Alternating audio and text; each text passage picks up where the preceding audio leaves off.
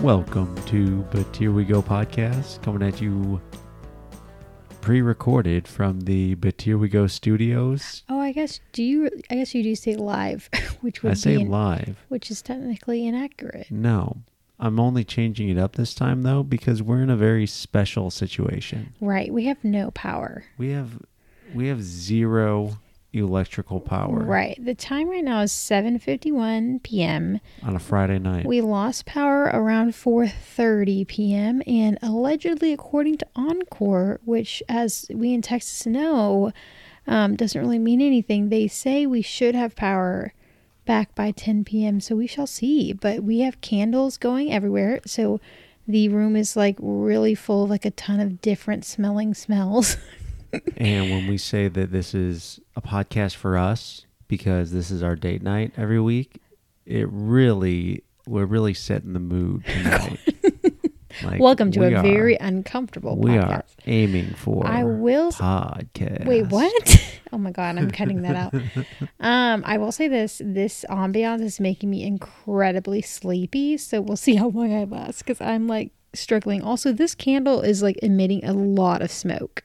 Is it? Yes, to where I feel like maybe It's we should blow. burning properly. Well, I know it's like about to like be done, so maybe we should just blow it out anyway. Yeah, we'll think We're about gonna it. figure it out. Maybe the power will come on in the middle of recording, yeah, and you'll hear an Allie squeal. Yeah, I do find it. It it's funny though.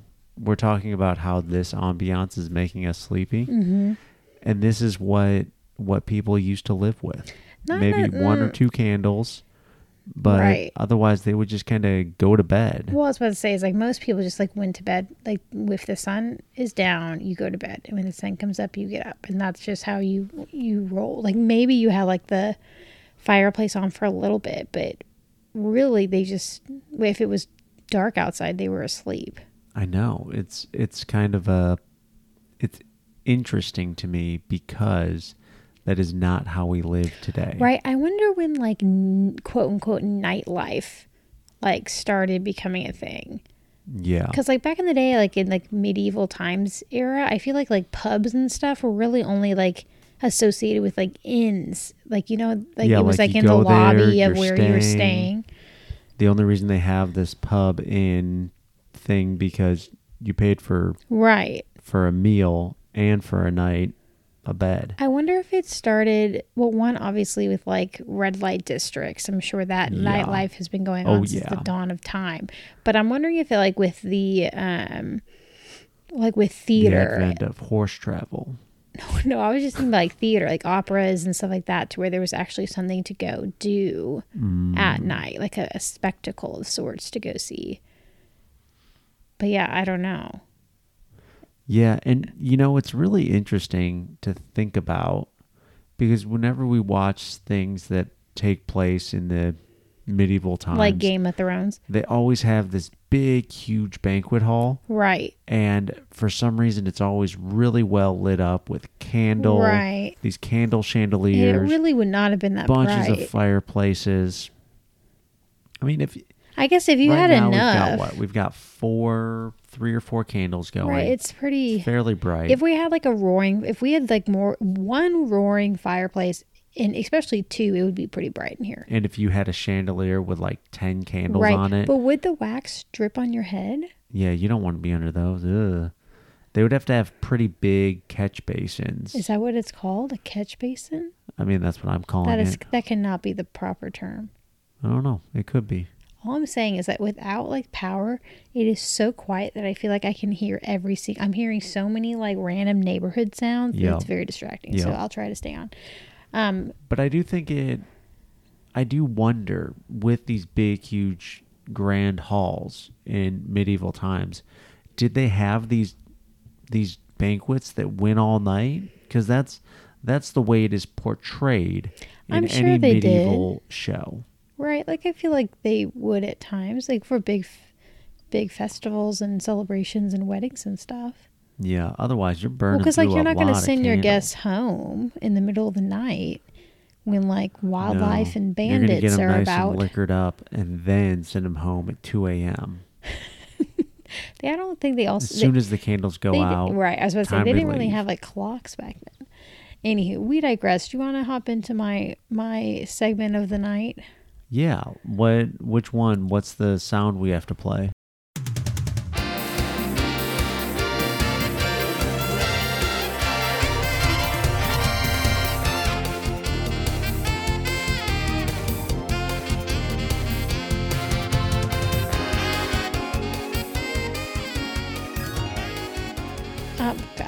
We'll see what fun sound I'll be able to throw in What here in editing.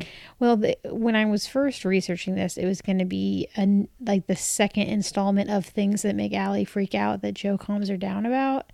But then I read the article and I wasn't so freaked out anymore. I just thought it was interesting. so I didn't need you. Haha.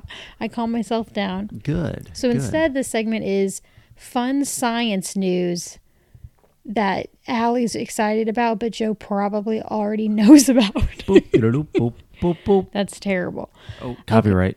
Okay, so this is um, it's all over the place, so you can easily Google it and find a random news station with an article. But this is the article I'm looking at right now is from the Atlantic, Mm, and it's entitled "The Moon is Leaving Us." yep, it is. See, I knew you'd be It's like true. whatever old news. So I this was like It somewhat old news. trending on Twitter the last couple days, like the moon leaving us, and I didn't really look into it because it just stressed me out because I was like, oh my gosh, like it's another like global warming or like something where like the moon leaving us is going to cause major issues with the tides, which is going to cause yada yada yada yada yada yada. So how fast is it moving? Since you read the article. Oh, I didn't. That, it's funny you asked that because I read half of this today and it still never told me how fast it's moving now. It said that it was at one. So here, I'll just read this little paragraph.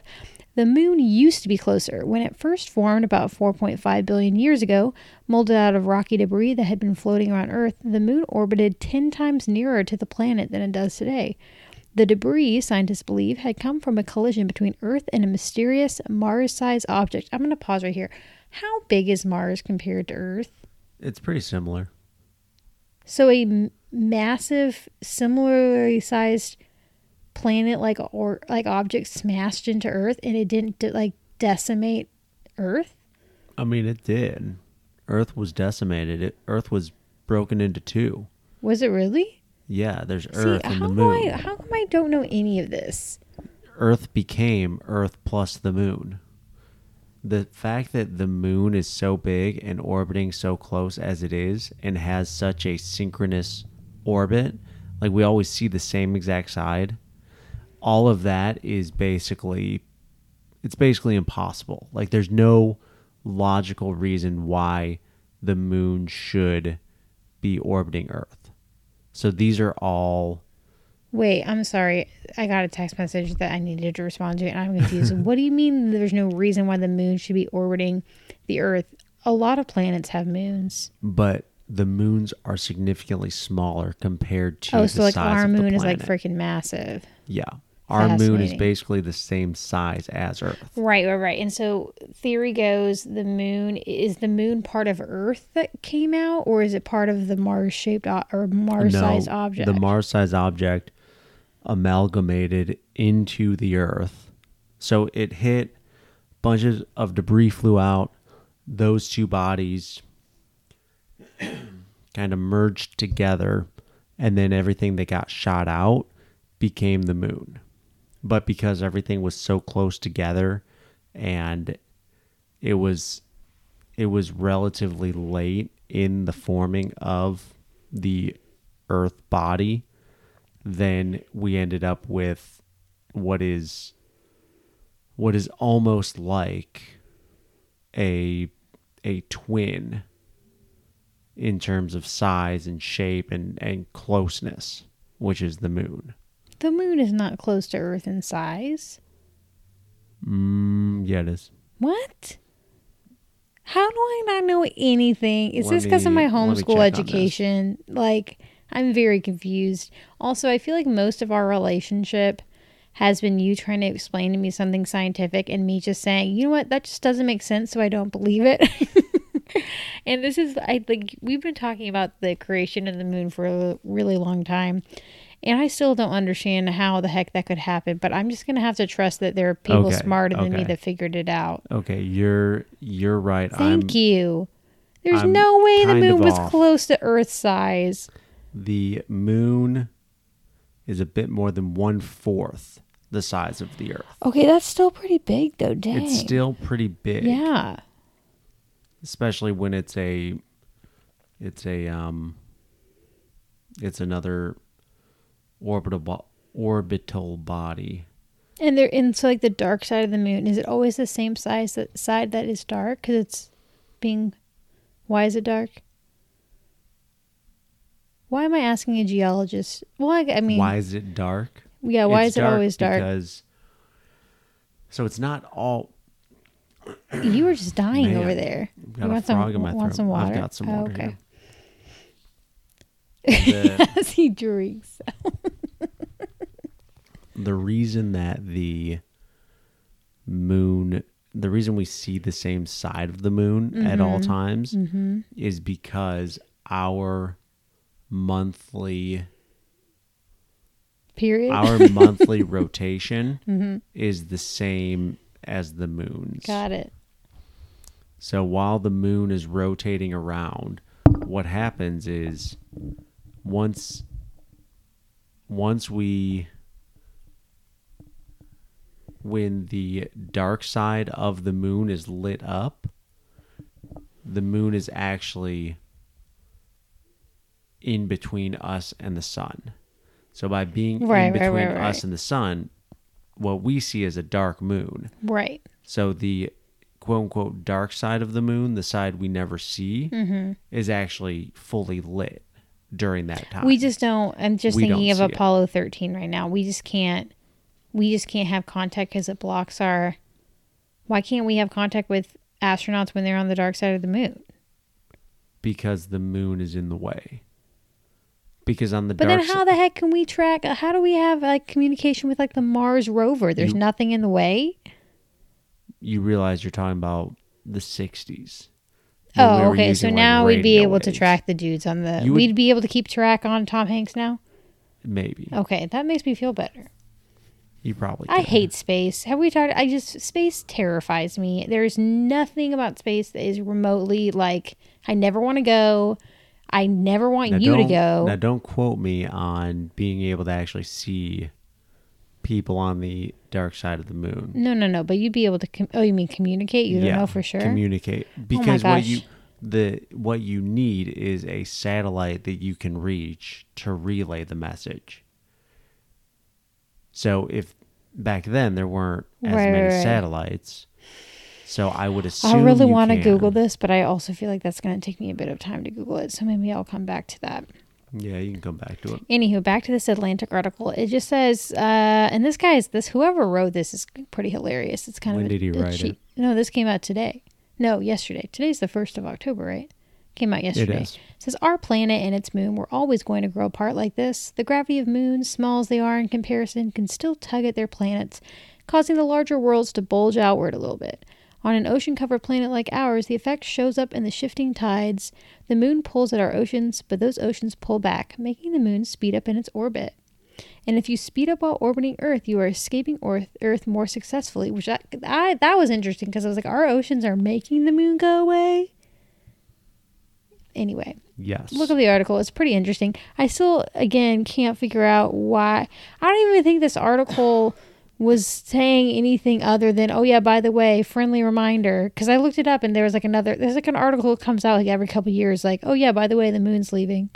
So it's, I don't know. It's one of those things. Like, here, click me.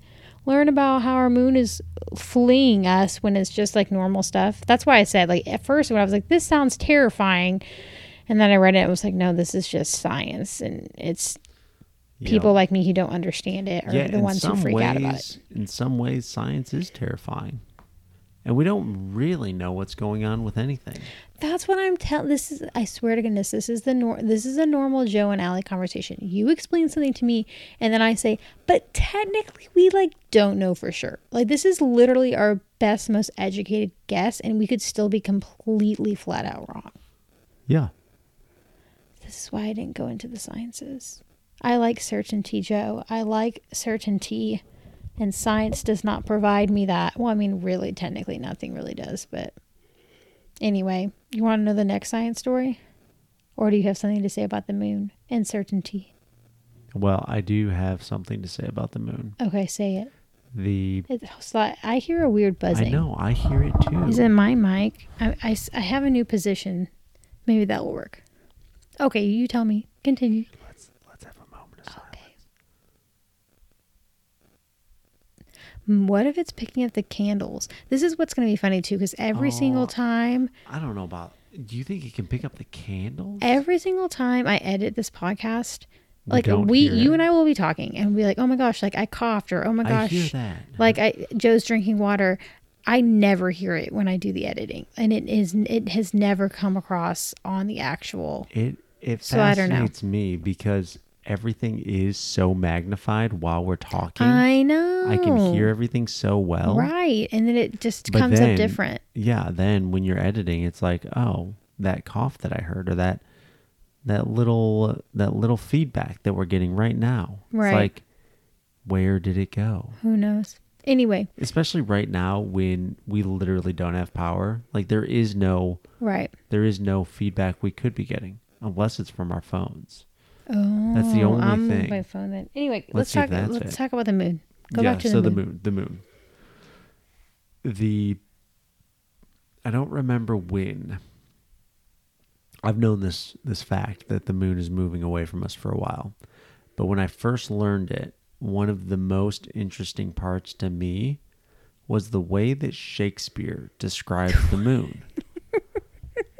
so Do tell. the way that Shakespeare describes the moon and it In what? Like a, it is either it is either part of um, part of Romeo and Juliet or a Midsummer Night's Dream.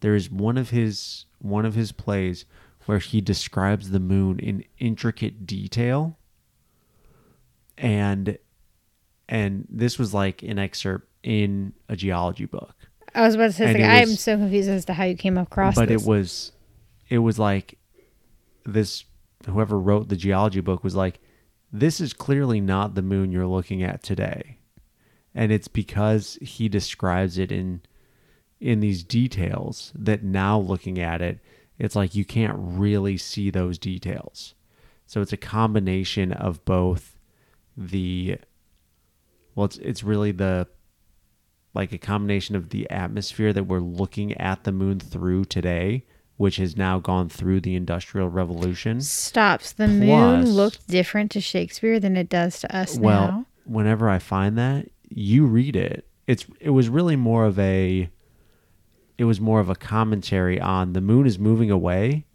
and if you look at other people's renditions of the moon, even though Shakespeare is this wonderful artist and and a very very um kind of genius when it comes to Right. Description and to written word Mm-hmm.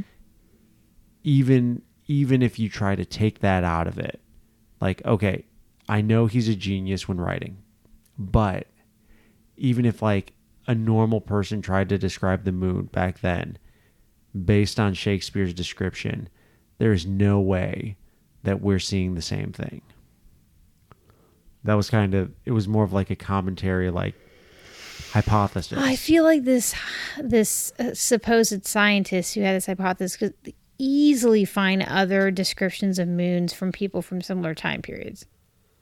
But he's choosing to use Shakespeare who wrote a bunch of poetic plays that half of them can't be taken seriously. I don't like it. I'm over it. Who are you texting right now? We are having podcast date night. i'm just searching shakespeare describes Oh, the moon I apologize. Let's see. Oh, apparently there's multiple quotes about. The moon, I believe The it. moon. The moon is considered to be very romantic for some reason. Idiots. Hey, are you ready? I guess we're still on the moon, aren't we? I threw my phone away and I was trying to. Okay, Okay. next one. Okay. So I haven't really read this. Oh my gosh, I keep hitting everything. hmm Okay. This is the um, title. and This is from livescience.com. Famous Einstein equation used to create matter from light.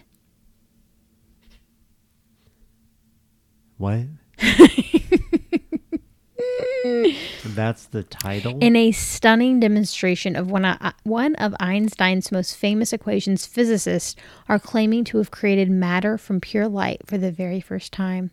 Einstein's famous E equals mc square equation says that if you smash two sufficiently energetic photons or light particles into each other, you should be able to create matter in the form of an electron and its antimatter opposite, a positron.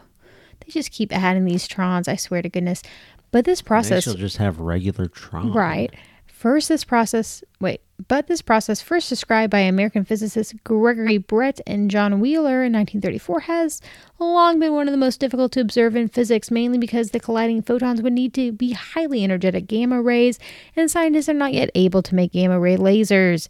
Alternative experiments have shown matter being produced from oh, multiple photons, but never in the one to one way needed to most conclusively prove the effect. Blah, blah, blah, blah. I'll put it in the show notes. You can read it. But you want to know the first thing that I thought of when I saw this? Yeah, tell me. And the Lord said, Let there be light. And there and it was good. And the Lord created everything out of light. Science. Boom. Bible's real. that's good. That's good. I'm glad that's your conclusion. Right, that's my conclusion. But I think uh,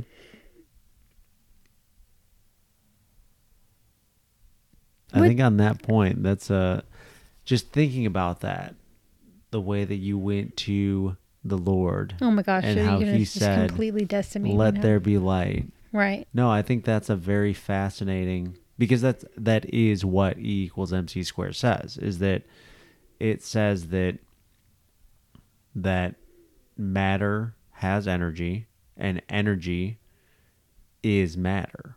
Like it, it's Let's break it down for all the people listening slash for myself. What is the E and E equals mc squared? Is that energy? So energy Um, equals mass. you're gonna have to look it up. Oh my gosh, you don't know this off the top of your head? You were just going on your whole little thing about well Einstein's equation. That's exactly What? what, it says. no Matter. No, that that is that is what it says. But I don't know what it actually means. Let me see. Let me see. E equals mc squared. Oh yeah. Energy equals mass times the speed of light squared. So, yes. There but that's basically saying as long as you are mass moving at the speed of light squared, you are energy. And it's basically saying any energy has mass. Well, there you go. So it so there's that. That is what the equation is saying. But it is the the thing that fascinates me is when we talk about the Bible written forever ago. Right, forever. It even though it is not a science textbook, Right. See two episodes ago. something like God saying, Let there be light. And then after making light, he makes everything else. So it's, it is fascinating from my perspective. Like God creating everything. And then us trying to recreate that same idea of saying, okay, well, if everything can be created from light, let's try and Right. Let's prove it. let's try and smash light together Right. and make some mass. Well, that so again, explain to And me. it took them forever. right. Like we're we're barely making one electron right now. Maybe if they even did it. Oh no, they said that they did. I mean, they said that, but people say things all the time and then get disproven. And they're like, "Oh, actually that was an error. We need to How do you not know if you cre- how do you mess up creating an electron? Oh, sorry, that was a smudge. How do you I mean, yeah. you're I guess they're you're talking about measuring one electron. Joe, have we not established that? I don't even know. I know they're tiny. I know they're minuscule, but I don't know how, like, I don't know. Side note, I had a question for you. Oh, right. All right. So, again, I have, when it comes to one I I've always really enjoyed the sciences from like I think it's interesting and I'm like a nerd like that but I I never had the opportunity to really like study the scientists and as we learned two episodes ago my uh childhood years science knowledge is uh poor to say the least so the big bang which again let there be like Boom. a lot of I've heard a lot of Christian scientists be like Big Bang hello Bang. What what exactly do people think like what is the gen- oh. Are you done? Kaboom. What is the general Pow, science? How many more bangs can we make? no, By we Can you you- mean you. Can you add some in in afterwards? From it would be my mouth. No, no, no. You like working have- in a few like big explosion I don't. sounds. I, if are, you can find me some freeware. free explosions, free audio of explosions. Oh my gosh, what is the general? Pop, I pop. swear to God. Okay, okay, okay, okay. What We're done with the bangs. And Again, it was never a we. Um, what is the general consensus about the Big Bang? It was just like this big thing of light, and no one really knows where it came from. It just is. And how do we know that? Well, it was the beginning of time. That's what it is. like there was there was nothing Right. and And out of nothing there came the Big Bang. And then there was the bang. But if there was nothing, then how? See, this is the this is where it always, and this is where I get from a from a theological perspective, like it's God, if no one created God, but God has always been, where the heck did He come from? I don't want like that's the kind of stuff that I'm like, I my poor little Allie brain cannot cannot think about those types of questions. It just makes my brain hurt. yeah, I think there you're you're going almost too far. like far. the universe the universe is so freaking big right it's Yeah. insanely big and then so if you if i have trouble just getting my head around that but then you have to add on the second layer of like oh yeah by the way it's still expanding and you're like wait what And then you have to expanding into on- what what is it have to add expanding into then you have to add on it's only one of multiple Oh, God, universes. no, the multiverse. Have we? But no one's like, do we? I'm, I, I was about to say, have we proven that? We haven't proven any of this stuff. Well, Uh, no, no. We oh. have we have good strong support for the universe expanding. Okay. So that is quote unquote proven.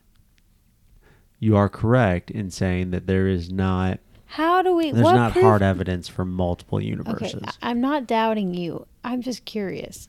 What proof do we have that the universe is expanding if we've never gotten to the edge of the universe? the well, the Doppler effect is what shows us that the universe is expanding. And there is and what is the Doppler? I just know the Doppler radar. So the Doppler effect is that as things are moving towards you, they're the waves. So both the color spectrum and also the sound that you're hearing gets compressed. And then as it moves away from you, those waves get elongated. So, Oh, so we just like know that when, whenever you know hear the a siren, whenever running away from us, like the so moon. whenever you hear a siren coming right, towards you, right, it has a little bit higher pitch. right. But then as it moves away, it sounds like it's a little bit delayed and it sounds a little bit lower. Right. That's the Doppler effect. Got it. So when we're looking at space, looking at it in the color spectrum, what we see when we look to the left, and this is hypothetically, when we look to the left out into space, hmm we see a well let me let me re-explain this me, Okay, Doctor Joe. hypothetically if we are at one point Why you gotta no. throw numbers into no this it? is right this is right so when we look to the left what we see is we see um man Man, whenever you So- say, I'm gonna just stop right here. Whenever you say when you look to the left, all I'm thinking of is the time warp from Rocky Horror Picture Show, and so I'm already distracted. What? Do you even know what you're talking about? yes. How do you I'm have all this science knowledge when you're just based in geology? Is this a requirement for all We scientists to just stuff. wait? Why? What does this have to do with geology? What does it have to do with geology? Yeah, Well, let's see. The Big Bang created Earth. created other planets. ultimately created the entire universe, which ultimately created the solar system. Solar system, Earth inside the solar system. At that point, so the way that the Earth is ultimately has to do with the way that the entire universe formed. So understanding if the universe is expanding or contracting helps us understand why certain processes are going on in the earth. And then from there, it also helps us think about could we be a multi planet species? Like, is there possibility for life somewhere else? Right, right, right, right, right. Why are we going to Mars? Like, what are we going to go find on Mars? Like, those are it. It's all kind of related. Right. So it's all it's all geology, except geology is Right, right. specifically Earth. I was uh in, I feel like this is the third time that I've mentioned a specific uh episode of the Biologos podcast, but it's one it was the one I'm talking about aliens. Anyway, they had an astrobiologist they had an Excuse me. astrobiologist on it and he I guess one of the questions they asked him was like what how do people get into astrobiology? And he was like what I always tell people who are interested in astrobiology is that find something in the scientist that you like to do and that you feel like you're good at and like that's your vocation and then just apply it to space because like no one goes to school to be an astrobiologist because he's a biologist who just happens to now be interested in is applying it to interplanetary situations Yeah. so oh my gosh you should be an astrogeologist but then Yeah. would that mean you would have to go to space No, no, but i just don't want you would- going to space I'd have to try and get a job at at NASA. NASA. Study their rocks. you do not sound thrilled about that at all what's wrong with nasa No, it would be it would be fine. It'd be fine. That is the, The- most privileged answer. Oh my god, I guess it'd be okay if I work for NASA. Ugh, how boring. Here's the I know I know people who work for NASA. Oh, do you now? Yeah, I do. I know people. Well, I know people who work for other companies that I are equally the- cool. The the tricky the thing that I that I would struggle with when it comes to working at NASA. Sorry, my mic is being weird. Yep, you're all over the I am place. all over the place. the thing that I would struggle with when it comes to to working at NASA is finding something that I can figure out directly how it relates to to helping society. Because of space isn't. Oh my gosh, can I just tell you something real fast? Sure. Sorry, sorry. I was checking the Oncor outage map. Now it's 2 a.m. Um, well, so before it said like 161 customers affected. Yeah. Now I'm clicking on it and it says one customer affected. Is that us? I think that's us. We're the only customer left. but good news, it says it's going to be on at 9 p.m. instead of Oh, 10 good. o'clock. Good. But yeah, apparently we're the only person affected, right? Good. Oh, no, I see it now. Oh, no. Oh, fudge. Um, it's either this one that's uh, that's going to help us turn us on at nine, or this one that's affecting 161 people, and it's an equipment failure. So we'll see. Who knows? Yep, we'll see. Okay. Anyway, sorry, sorry, sorry. So I think that's the hardest part is finding something that I can really quickly apply to helping society. So how are you helping society right now? Well, I'm I'm trying to make geothermal energy. And how is that going to help society? It's going to provide a low carbon energy which ultimately Is a solution. which ultimately helps mitigate climate change. Right. it is energy that really the the reason that we would institute any of these projects is because it is competitive compared to the existing technologies. That means that it would be cheaper energy. And and as we realize right now, sitting in the dark, Mm-hmm. electricity's good. Right. It I'm a fan. right now it's a little bit warmer in this house. Probably because of the candles. yeah, I mean they're not helping. It's dark, and those two things are they're not exactly fun. Like people probably went to bed when there wasn't electricity because there just wasn't anything to do.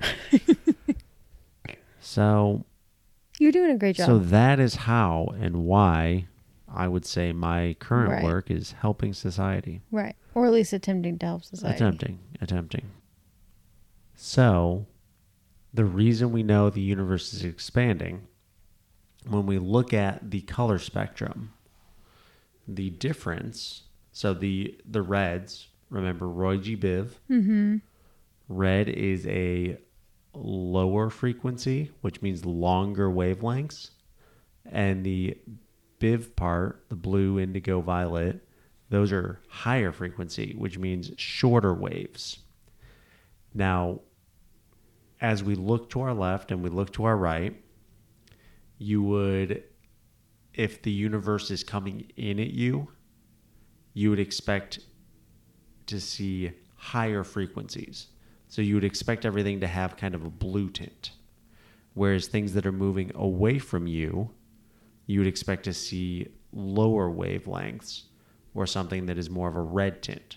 So as we collect like radio waves as we're looking out into the app or out into the universe, everything just kind of has a red glow. I'm sorry. Radio waves have colors? Well, when we're like collecting this data, so you can you can look into it and see what whether things are being lengthened or shortened. Fascinating. Yep.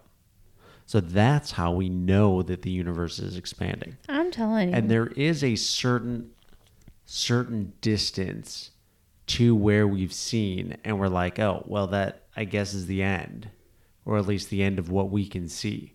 And even out there, it is still red. So it's still expanding away. How have we seen this stuff? Anyway, this could get, I could just literally, I could just keep asking questions and It's- this would be, this is our life. Your life is now just answering my science questions. It's with big satellites. Big satellites.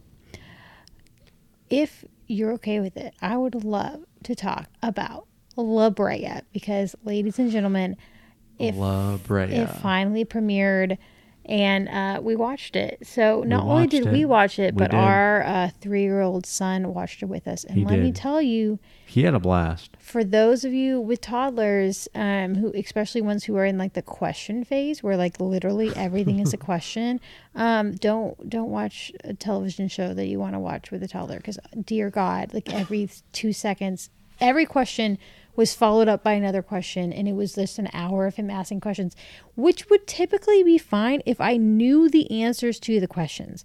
But no, Jacob, I do not know why there is a saber tooth tiger. I do not know why the hole is forming in Los Angeles. this is why I'm watching it to figure out. I'm so know, sorry I cannot answer your question. In questions. some ways, it's like we should have watched it and then watched it with them. so we could tell them what so we could tell on. them what was going on. Oh my gosh. Okay, well here's this, here's here are my highlights. I've We'll s- got one quick thing. Okay. Nobody talked to us about having a watch party.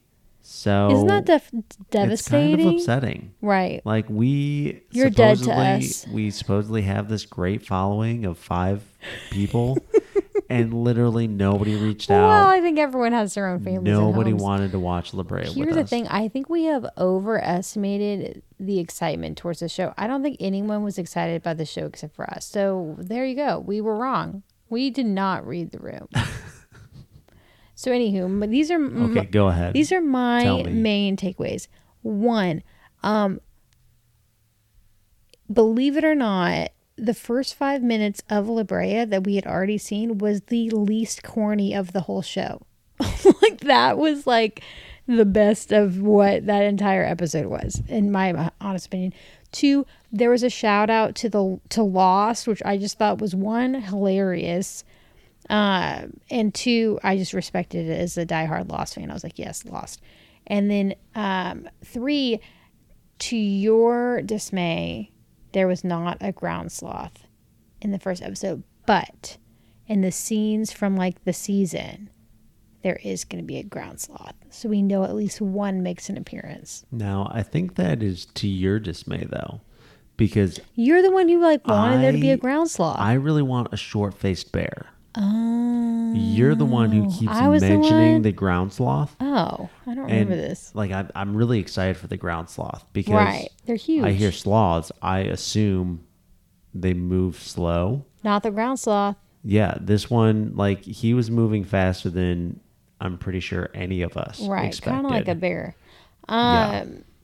I will say this: the plot I was confused about. It took a turn. I'm a still very confused. it took a turn, so we'll kind of. I mean, spoiler alert, because you know everyone's gonna go watch La alert. Brea. Um.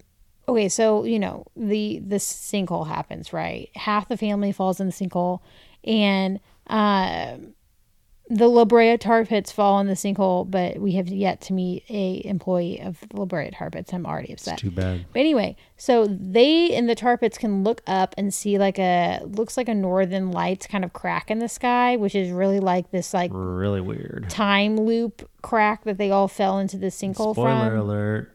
Time loop. And the FBI is up top, and apparently they have seen sinkhole. This is like the second sinkhole that has occurred recently that has this same little thing.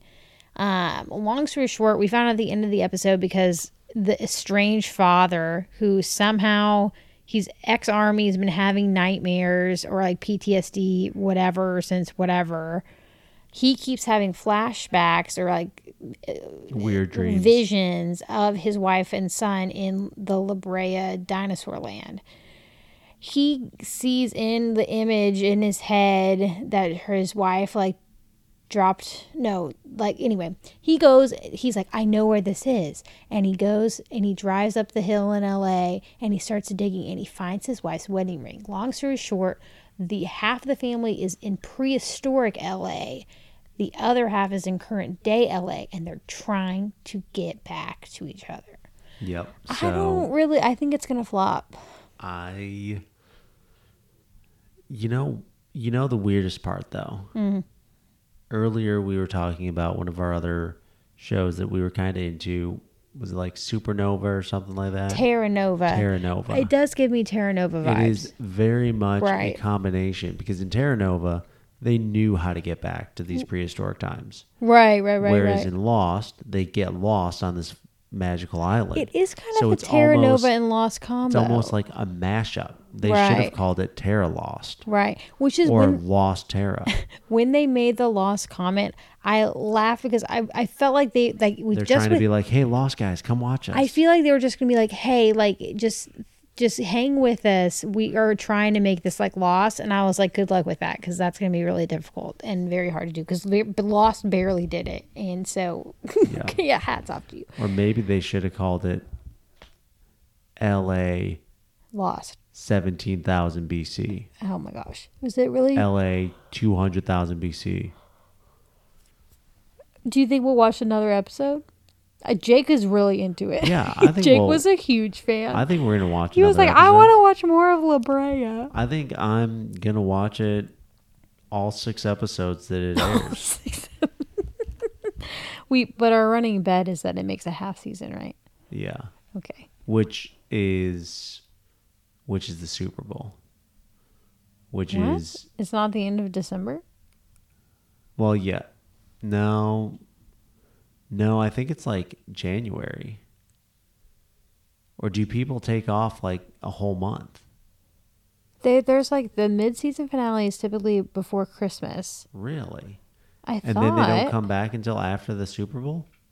I because they know. usually i mean they obviously take off most i think most things take off that soup up until the super bowl i don't know I'm not a I'm not a TV guy. We'll see what happens. I'm I'm a- feeling like I'm yawning already. I'm an audio guy. I'm not a visual guy. Oh my gosh. Get it? Because we do podcasts. That's Was it funny? no, but it was It a dad flopped? joke. So good for you. I mean, we'll see. I'll see who texted me, and I'll get a group. Are you burping into the microphone? No, I backed up. Oh, okay. So you were burping though. I heard a weird sound, but I wasn't was looking at you. Um. Well, those were my stories. What have you brought to contribute? what? what? I have to bring something. To I contribute? said I earlier this afternoon. I said I have two things to talk about. You had to bring one thing to talk about, and plus the uh, your episode that you brought all your content was was very well received. So I brought the equipment. Thank you okay, very well, much. bye. no, no, no, no, no. Shortest I've got- podcast no. No, no, no, no, no, no. I've got something. I've got something. Okay, okay, uh huh. What is it? Okay. Okay. Apples or oranges? Oh my God! Stop. That's not. You're just being a tool. You're right. That wasn't it. That wasn't Oh my it. gosh! But for real, for real, for real. Apples. Okay, that's it. We're done. no. So earlier today, Okay. we were talking about about this power outage that we're having. Right. Even earlier than earlier today, meaning this morning, we got an email. Shout out to those email folks who still email. Oh I email every single day. Nerd. anyway, Oh my god, No. that was painful. but we got an email talking about the ERCOT stuff, and we were like, "Oh, we need to get a generator. This is a sign."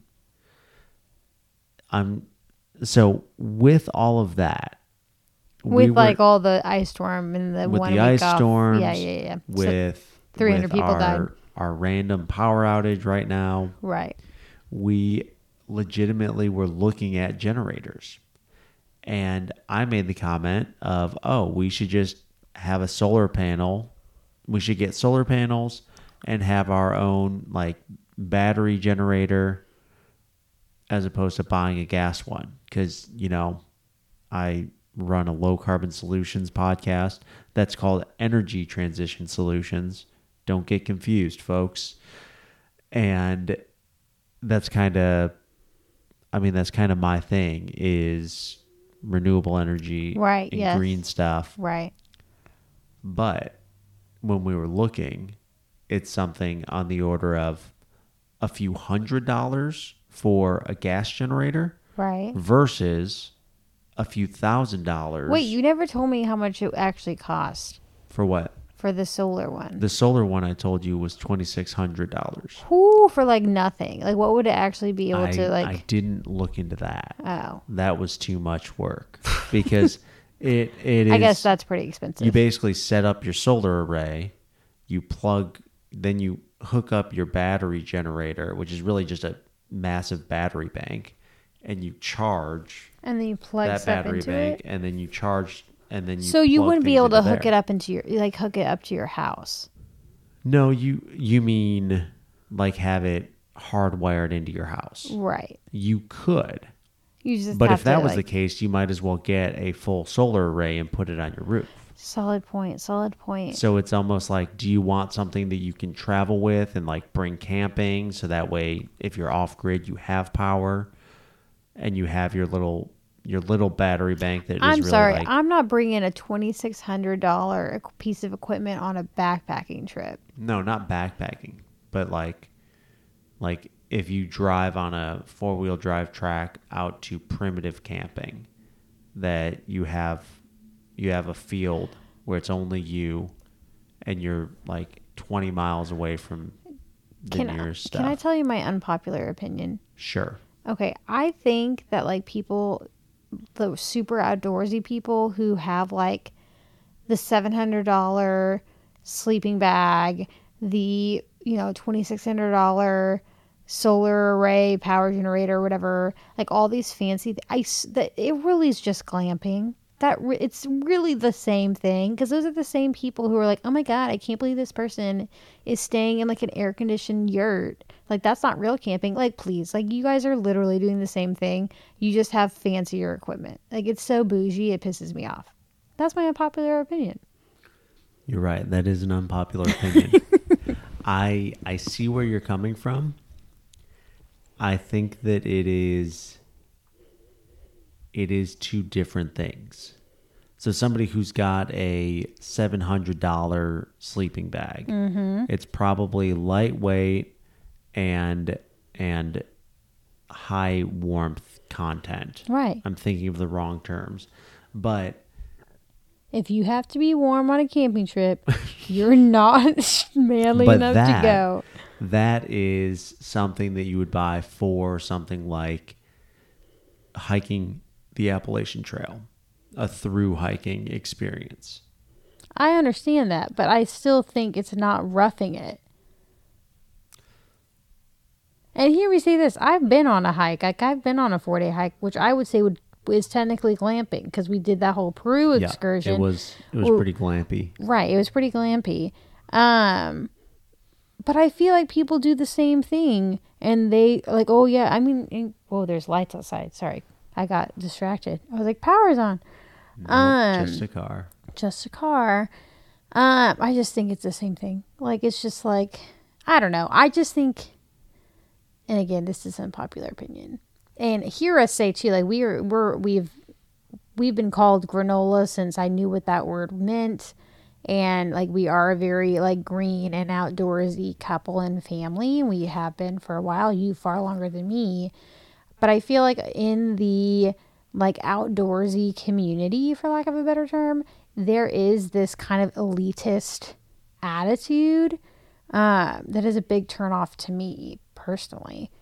But it's very, especially because like I'm here. I'm, let me climb onto my soapbox.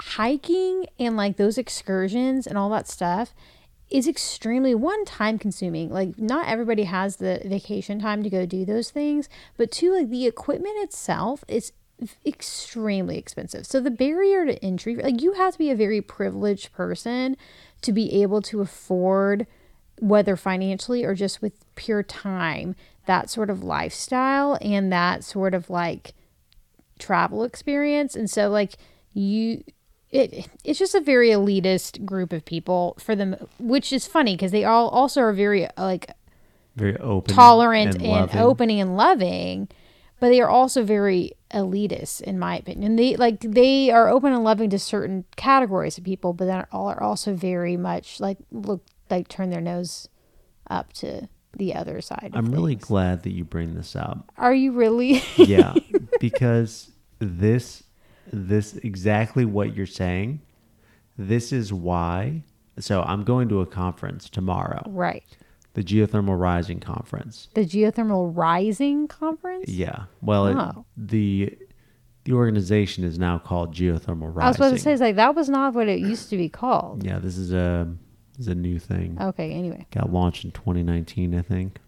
Geothermal. And then, Rising. then covid happened anyway sorry continue now we're rising out of COVID. Geothermal Geothermal Rising. Rising. uh-huh I don't like the name. i can tell That's uh that's something. Anyway, we are having by we I mean Wing is having a gear a gear what's wing Wing stands for Women in Women in Geothermal. I guess the IN is in. So it's Women in Geothermal. okay It's a they really wanted that name Wing- I like it. i, think like it too but they really I forced that one. I'm a wing man. Oh my no no no Hey, I didn't come up with it. They did.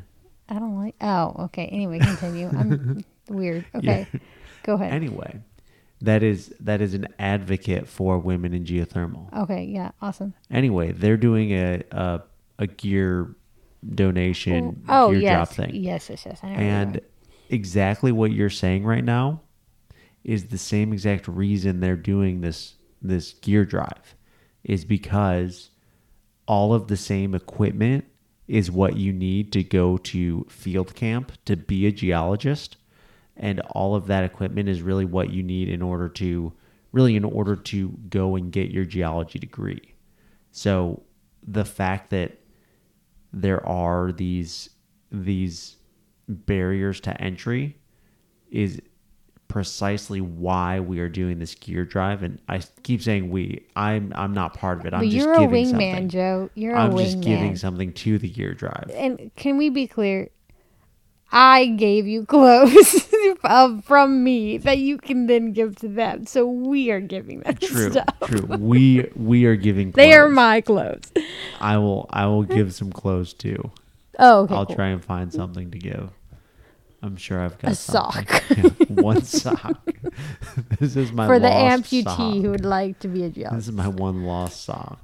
So, everything you're saying, there are, I mean, it, it's the same issue in geology. There's this barrier to entry because you, to, it is both a, an unspoken rule, but also for many, many universities, you have to do field camp in order Right. to actually get a bachelor's of science in geology Right, right, right. but it's also unspoken that even if you like go to grad school for geology, if you don't go and do field camp, you're not really a geologist. Like that's the bouginess of geology. right, But right. also your also the, dirty. the barrier of entry that that wing is trying to help new students overcome. Right. And new students being those that can't afford it. Right, and hear me out. And this is the only reason why I kind of roll my eyes at it. Because, I mean, I am all, one, I'm all for any sort of like charitable situation. Two, I'm all about breaking down barriers to entry. But, like, I grew up camping. Like, since I was like five, we would go camping twice a year. And granted, like, we, we didn't go like off trail, like, it was you know we went to lake murray oklahoma and just go camping i never had quote unquote like outdoor gear like homeschool me just showed up in like my baggy jeans my kids probably and like a t-shirt and i was fine yeah we had a tent and like the camping chair but i think the amount of like crap that people buy like do pe- people don't need all the, like the stuff that I am giving, which I literally have never worn, are like uh how would you describe it? Like REI breathable outdoor shirts, I guess. Yeah. Right.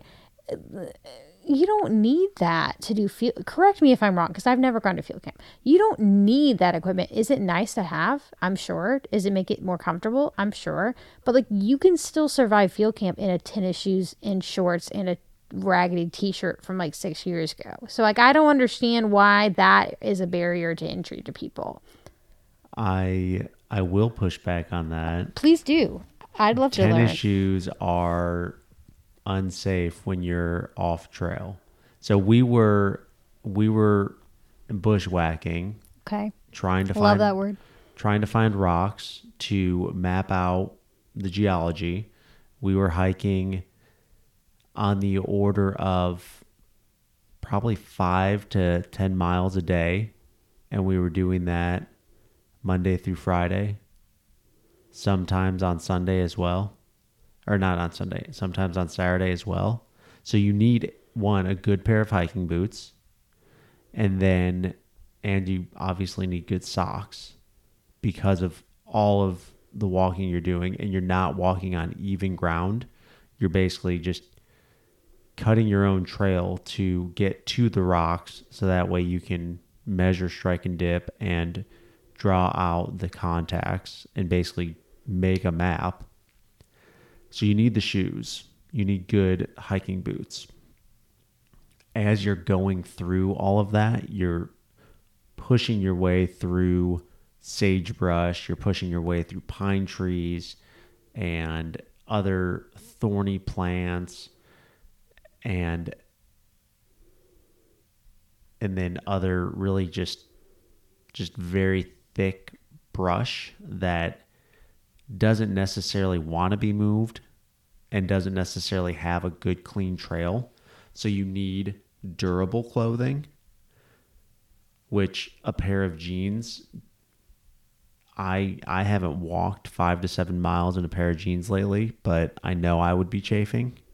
So you don't really necessarily want like jeans when you're doing that. You need durable pants that also are breathable so that way you're not getting overheated and not getting getting a whole bunch of sweat, which will cause chafing. And then the shirt, the shirt is probably one of the least one of the the areas that is most forgiving in terms of like could you wear a con shirt? Yeah, sure.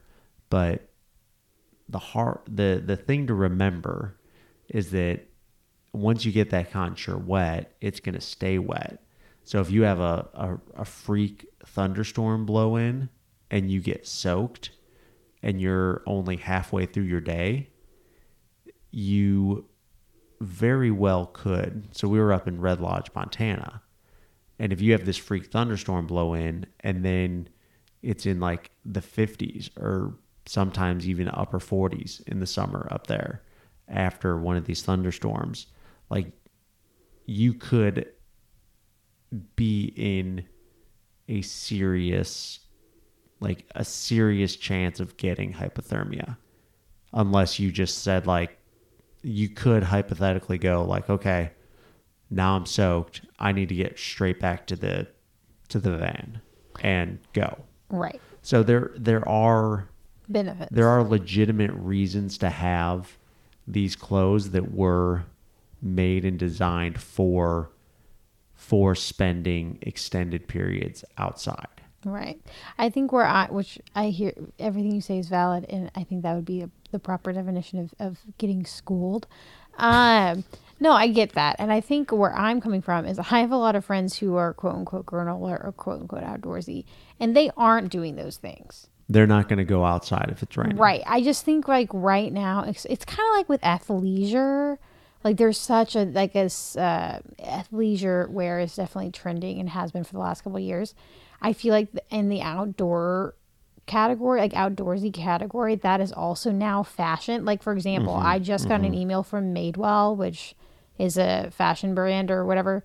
Um, and they're like, oh, we they they just launched their outdoorsy collection like what I can't I hear me say this. I can only buy things from Madewell if it's heavily on sale or like from a resale shop, okay? So why in the world like who thinks it's a good idea or a practical idea to buy a Madewell like outdoorsy jacket? Like I like I didn't look at the prices, but it would have to be at least 300 if not mm-hmm. more dollars. It's just like stupid stuff like that where I'm like, okay, this is just it's getting excessive to where like to your point, that is a legitimate reason to have le- like clothing made for legitimate purposes. But I feel like the pr- the problem that I see, and this is probably just because we live in Dallas and it's not an outdoorsy town, it is purely for fashion or purely for uh, materialistic purposes, and it's just not serve the actual. People are wearing these clothing and it's and are not using the clothing for its actual intended purposes, and that just annoys me because I'm like, Yep. you, you don't Yep. need any of this stuff, and it's just all going to go to a landfill when you decide it's not cool or that you want a different color or whatever. Yep. And I would agree with that. And I think it it is to that point, I think that outdoors clothing is some of the ugliest clothing in the world. like recently we got that Madewell would beg to differ. we recently I I won that giveaway that Right. had that skirt in it. Yeah. You're never gonna wear that skirt. I'm gonna bring it camping this month. You're gonna just try to prove it. a point. You're gonna try it, and then you're gonna be like, Right. you know what? Hey, I'm let done. me say this: I'm it's not it. an uh, well, yeah. So Joe won this giveaway, which honestly was like a crazy giveaway. Ultralight giveaway, You- awesome stuff. You really win. I'm never gonna use it. You really win far too many giveaways. Like it's ridiculous. I, I can only count. lot of giveaways. I can only count three giveaways that I've won recently. Okay, but they were over like a thousand dollars each worth being, of prizes. Recently being since we have been married, so Okay. three giveaways in six years. Okay, I've won one giveaway and it was a couple books. Okay, for like a total of maybe thirty bucks. not bad, not bad. Okay, anywho, A couple books. so you were right. In this last giveaway, it was like a women's camping skirt. So woohoo, I got to benefit off your giveaway. It's not an ugly skirt, it's just an ugly color. Which I chose. so no, no, you didn't choose it was one of the ones I was gonna choose, Joe. Okay. I like the color. Stop calling Okay, my okay, camping okay, skirt ugly. I'm No, going to wear it it. It's going to be called it ugly. beautiful. I'm going to get so many compliments. of the four people who are there. You know, I bet you will actually, because there's going to be four, five girls there. Maybe. I'm sure you'll get at least two compliments. Or, or or someone will say, "Oh, that's a skirt." oh yeah, that's, that. that's a skirt. is that a skirt a you've skirt. got on? I Never thought of that camping. right. I, I'm gonna get back on my soapbox. Um, and hear me say this: we have a North Face um hat for Jake, and we have had one because Jake is a, one. He's a towhead, which means he's got bleach blonde hair. So we were always instructed by the doctor to keep his head covered. and we bought him for his like first birthday for 20 bucks a north face hat and that was like the first like really name brand thing that we ever bought Mm-hmm. him which because i always swore i would never Well- hear, i would love if jake could have all name brand things if i had the money for it but honestly that's not practical. I, just grew out of it. I did also buy him that North right. Face from zip up. the rei garage sale or from an estate sale? No, I bought that the last time I was at a GRC meeting, oh which was in Reno, Nevada in 2018. wait is there going to be like a swap thing at this thing you're going to do tomorrow I could try to find one in San Diego. ooh look for things anyway back to my story uh, Hold on one Oh, okay. real quick before I finish that. Okay, okay. I want I want the viewers to vote. So I bought him that that jacket. okay The other thing I could have bought him was a pair of XtraTufs. what is XtraTuf Extra toughs are they're basically rain boots, but literally everybody in Alaska owns a pair. Yeah, you so made the you right call, If you Don't own a pair of XtraTufs, you're not really Alaskan. Yeah, he would never have worn those shoes here He could have worn them today. for like He the two be- seconds of rain. He could be Anyway, right now. anyway, and this is gonna again. This is just gonna, this is just Allie's feeling judgmental today, and really only five people listen to this podcast, so only five people are gonna be like, "Oh my god, Allie is so judgmental." Um, it really bothers me when people, and I, again, people are listening to this. I'm like, oh my god, I did this for my kid. Like when kids have like their own little like seventy dollar puffer vests of like North Face or like some crazy brand. Like especially with they have like their names embroidered on it. I'm like that kid's gonna wear this for maybe six months, and then what are you gonna do with this seventy dollar hoodie? What? It's just a waste You're of gonna clothes. you're gonna send it to Goodwill. But no one wants something that says Jeremy on it or like whatever And name I, it is. I would get that for Jake. The problem one is that said a random- We go I mean, we to, probably we would. go to Goodwill to buy clothes for Jake, and they're more expensive than a place like Target.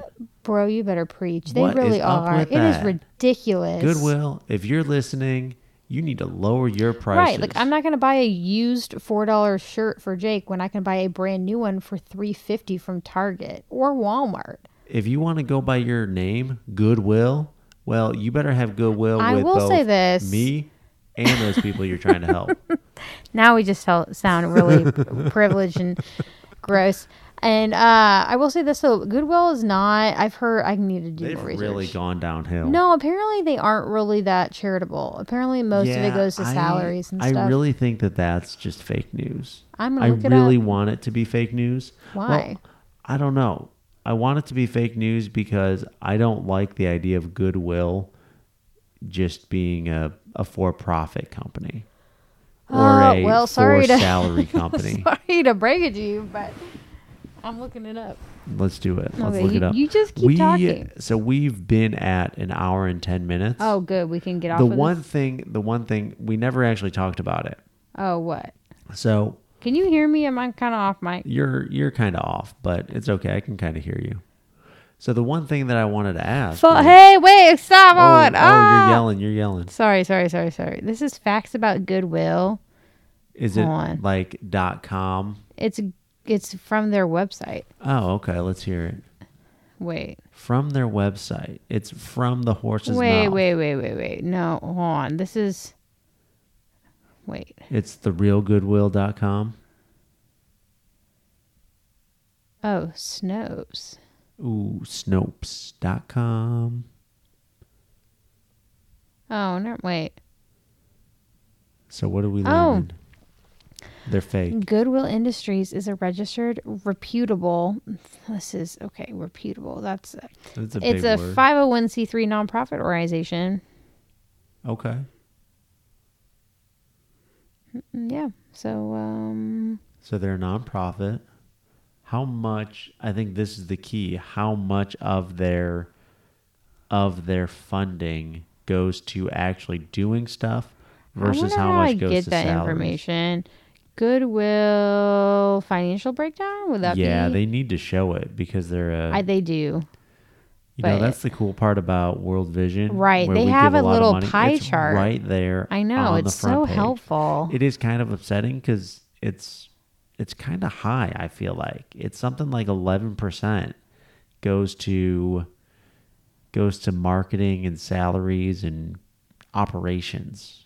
You know what I but read you know what? The cool part is you can fact check that immediately. when I this is oh sorry You're all over the place. I'm all over the place. Uh, no, okay. Um, so I'm reading this. Oh my gosh. I'm reading this new book called uh, Jesus Outside the Lines by Scott Sauls. Um, I'm halfway through. It's really good. He's the same guy who wrote um, the book that we read for our community group, which was A Gentle Answer, which so good. Um, anyway, so I'm going to botch this, but I'm going to try to do it justice. Okay. According to him, and according to the study that he cites, which I can look up and put in the show notes if I care to, um, like uh essentially Christians statistically the majority of Christians do not tithe at all. And You're wrong. The the people who aren't tithing. I'm telling you, if you're not tithing, you're not you're wrong. oh, okay. Anyway, so statistically, like from multiple different polls and stuff, uh, the majority of Christians do not give charitably, or if they do, it's under that 10% like guideline, right? And so, according to this research, if 90% of Christians um, tithe just like the guideline of 10%, then it would essentially like solve all the world's problems with with extra. So like we completely have Now, I hear you. I hear you. right, right. I'm I'm confused though because whenever I will say this is American Christians. This is just the statistics is just American Christians. but when we talk about when whenever we're talking about something like universal health care Right. I know that there was that article that that you sent out in the beam. That's a good point. That was like even if all of the churches pool all their money and we're we're helping devoting everything to healthcare, we would still only be like 10% of what is currently spent on healthcare. I wonder if that's because not everybody's giving.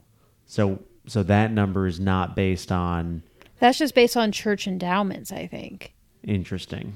Interesting. I think. Because those are I'd those have are to two compare very the two facts. those are two very different conclusions. I need to look it up again because no, that's a really good point. So for the audience, there was an article that came out in Relevant magazine a few months back where it was talking about how oh, comment we are we are really going off topic here, which is funny. This maybe I'll try to cut it short, or we can talk about it in another podcast. But um, essentially, like uh, a lot, the, one of the big arguments against universal health care, other than the fact that um, like just people just don't want the government to be in charge of that, which is valid, um, is that like oh well like churches should be able to fill those needs, and the relevant magazine was using data to show that financially it would like literally be impossible for the church to meet those needs. But yeah, but in this book I'm just reading, it's saying that if um if Christian if the majority of Christians did actually give what they biblically are, you know, told to give, we would be able to it- and it didn't it didn't speak specifically about healthcare, but it did say like we would be able to solve a lot of issues. But we don't put our money where our mouth is essentially. Yeah, that's really interesting. Right. And I think it's it's upsetting. Well, and, and taking the universal healthcare question out of it, it is sad. Like it is sad that, um, like we live in the richest country in the world, and we aren't. And by we, I mean like the collective we are not helping other people with those with those resources. When at least in in our church, we are taught that whatever financial resources we have are God's, and so we should be stewarding them appropriately. Yep. And so we should be using that to love and help others. Yep, exactly. Yeah. Well, we're going to end on a bummer. Well, we never got to talk about the thing I I wanted to talk about. Oh, The, what did you uh, want to talk about? Solar generators versus gas generators. What what did you want to talk the about with real the real key here and i think it's i think it ties kind of into the whole idea of giving if i and if we are on this soapbox or on this like granola kick like we want to be renewable carbon neutral be these these uh be these people who are who are contributing to helping others Mm-hmm. Is that something that is worth paying that premium for and maybe it's not Well, $2600 of a premium Right. maybe we'd be willing to pay $1000 for a solar panel with a large battery bank as opposed to paying $500 for a usable generator Well, that's like that's the Green Mountain Energy question. Like, It are you willing to pay like an extra twenty bucks a month to for quote unquote green energy right? Which I don't know. I really don't know how much how green it is, but yeah. So it's just like how how well, and this is the thing. This is my answer to the question. It doesn't matter what we do. We are one person. I mean, it, I mean, we that doesn't mean we should just not do anything, but as we've talked about before, until corporations and like these massive entities start making steps towards positive change, it doesn't matter what the masses do because the masses aren't the ones who are producing and contributing the most pollution. It's the factories and the corporations that are doing that. And so we're just going to be a drop in the bucket. Like those are the the organizations that need to start actually changing for it to truly have positive change and effects on the climate. Well, we gotta tell them. We gotta tell them we're not buying your. I'm sure. we're not what's buying her your name? dirty clothes What's anymore. the little girl's We're not buying that dirty. Clothes. Is it Greta? shirt. Who's a little girl? Who's a Yeah, little it's Greta Thunberg. Yeah, a little climate change warrior chick. She's doing that already. I feel like she's got it under control. Yeah, maybe. I haven't heard from her. Oh, I heard. Did she die from COVID? No, no. I heard yes, maybe sometime this week she gave us maybe was a talk to the UN because I guess the UN is still going on. Um, The UN is still a thing. no, I mean like they're meeting, like they're legitimately meeting together. Joe, I know that it's still a thing. Uh, no, apparently she was just like mocking this little girl. I'm telling you, she's like a freaking spitfire. Like she she uh, holds no punches. She was like mocking all the world's the Nobel leaders. Peace Prize or something? I don't know. I feel like, and this may be an unpopular opinion.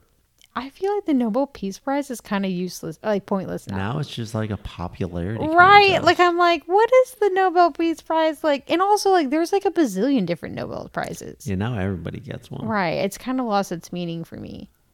Anyway, unpopular opinion. Number two in the same podcast. Are we done? I think we're done. Okay, I'm we've been, tired. We've been talking for a while. we have We've- no more power We've still. covered a lot of stuff. We've gone everywhere. I was really hoping we could end on the highest of highs, meaning power back on, but yes, but sadly. we can't make it any longer, guys. No, this, This the, is it. The candles flickering are really putting me to sleep. Yeah, and I You got to I get up at early in the morning. I'm really, really worried because my computer is not backed up. It's gonna be fine, Joe. It's gonna be fine. I'm freaking out. It's gonna be fine. So Okay, we'll bye. see. All right. Well, thanks everybody for listening. We haven't gotten any reviews or five star ratings lately. Please, uh, please hit those up. I know there's more than three people listening, Oh, so give us those reviews. And with that, Batir, we're gonna go to bed. Oh, bye. Bye bye. Ah.